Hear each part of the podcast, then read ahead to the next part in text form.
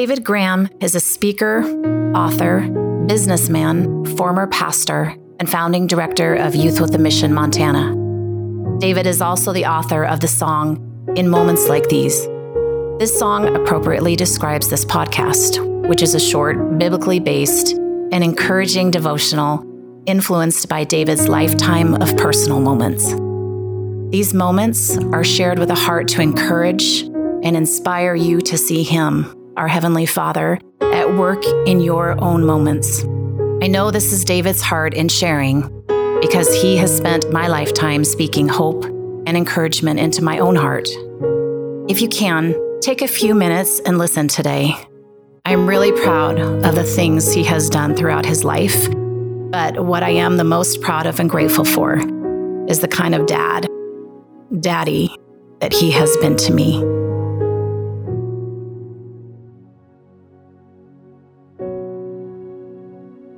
I am a father of four, a grandfather of twelve, and currently great-grandfather of two. Including my children's and my grandchildren's sweet and loving spouses, there are twenty-seven of them in all.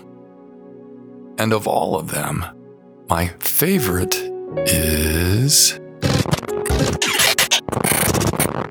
And kids, my mind is made up, so stop asking me. Okay, if you remember episode five, that there was just a little sample of an old man living life to the full. So now, moving on to episode seven. You've probably noticed by now that I always begin with a personal story of personal moments. In this episode, as implied in the little joke I just made up, it's impossible for me to share a story about a particular child or grandchild as an example, because on many occasions, I've witnessed each of them be such loving parents. So this time, I'm going to start out with a little different approach. Two of man's most basic needs are affirmation and information. Love and knowledge are necessary for a person to develop a strong sense of emotional well-being and significance, a healthy self-worth. I totally believe that both start in the mother's womb, when by the third trimester, baby can already recognize its mommy's voice. Baby will actually respond with an increased heart rate, which suggests it's more alert when mommy is speaking.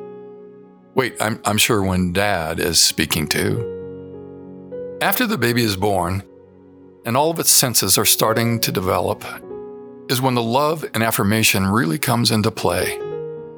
Did you know that a newborn baby's eyesight isn't anywhere near twenty twenty? It's between twenty-two hundred and twenty-four hundred. And baby can only see things best from eight to fifteen inches away. They are majorly nearsighted. Do you know why this is so? It's because God knew this is the perfect distance for baby to look into and focus on the radiant eyes and joyful smiles of its mom and dad. And it's in the loving arms looking into the mirroring eyes of its parent that baby begins to grow in its sense of well-being and significance. This ongoing mutual bond between a child and its parents is referred to by some as mutuality. This bond of mutuality is crucial for the child's development because it's out of a healthy mutuality with its parents that a child eventually grows up into a healthy individual.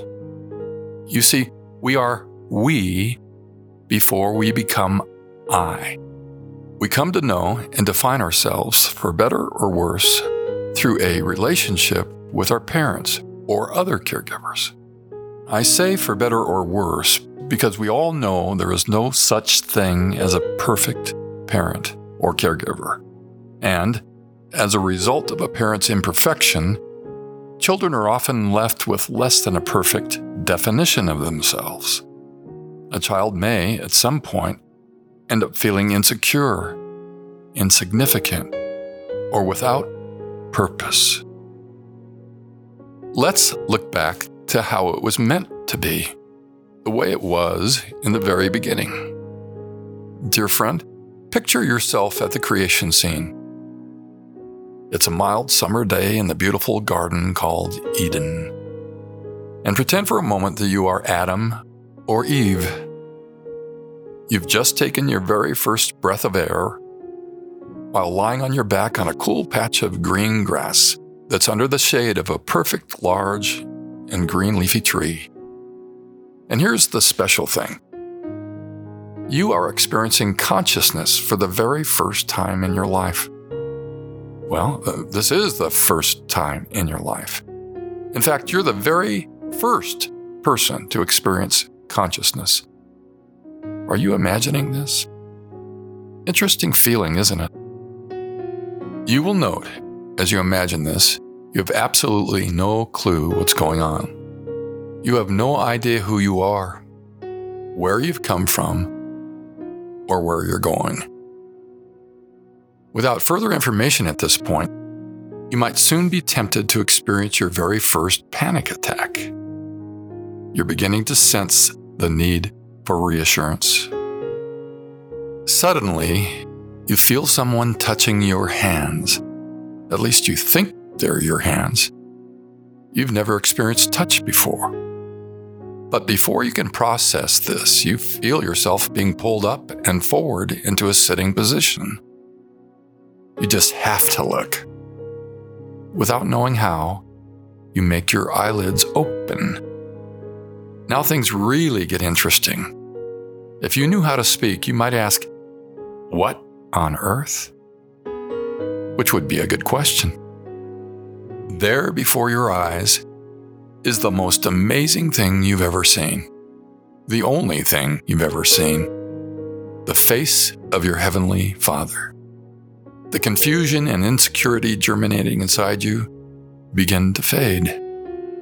His radiant, mirroring eyes and joyful smile somehow convince your brand new emotions that He loves you and is deeply pleased with you. He slowly leans forward.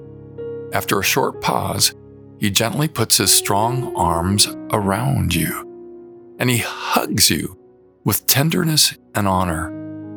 He softly speaks the very first words you've ever heard, but somehow you fully understand, and He tells you who you are and why you are here. Your breathing slows way down because you're feeling very safe and very secure. He calls you son or daughter, and you're feeling very, very significant. In the same way as I discussed previously, it was the Father's original and then redemptive intention that all the adult children of the earth experience the utmost in well-being and significance.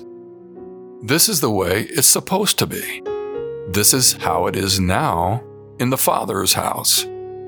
As with little children, we bigger children need We must have this mutuality, this we-ness with the Father in order to experience ultimate individuality, to experience the most that we can possibly be. We know few details of the first couple or the length of their time in Eden, but we can be certain that Adam and Eve's bond to the ultimate parent afforded these two first children the greatest sense of well-being and self-worth possible. In addition to being commissioned as governing stewards of the earth, the Bible says in Genesis two twenty-five, though they were naked, they were not ashamed. They never questioned their significance or self-worth. They were God's children. They never questioned their well-being or security. They were God's children. They never questioned their purpose. They were God's children. What an honor it was. Indeed, these first children experienced the ultimate sense of significance by virtue of their significant mutuality with their Father and their significant well-being and purpose. This just had to be life at its very best. But suddenly, Eden was gone, and behind them. The next time we meet, I'm going to begin addressing the problem, the one that every day leads millions to ask, just who am I? Where did I come from? And why do I matter? And I'll begin talking more specifically in our visits yet to come about the way back to Eden.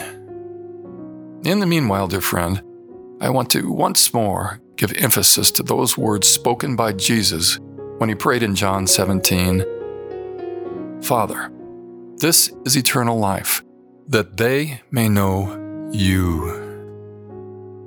Life, and life from now on and eternally, will only work the way it is supposed to, by knowing, by having an interpersonal bonded relationship with the Heavenly Father. And now in closing, dear friend, to make this thought more real and personal, sometime today or tonight, I encourage you to go back to the garden scene one more time. Take just a minute and imagine looking closely at the face of the Heavenly Father. Focus on his eyes, and then watch as he begins to smile. In that quiet moment, notice the trust and peace you will feel.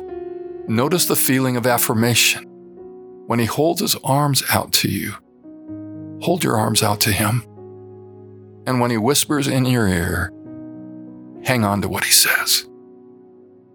Father, I thank you that you're that loving of a father. Let this one see your radiant, mirroring eyes and your joyful smile. Feel your loving arms and hear your loving words. Let it be. You've been listening to In Moments Like These with David Graham. If you'd like to contact David or find out more information about In Moments Like These, please visit in moments like these dot com.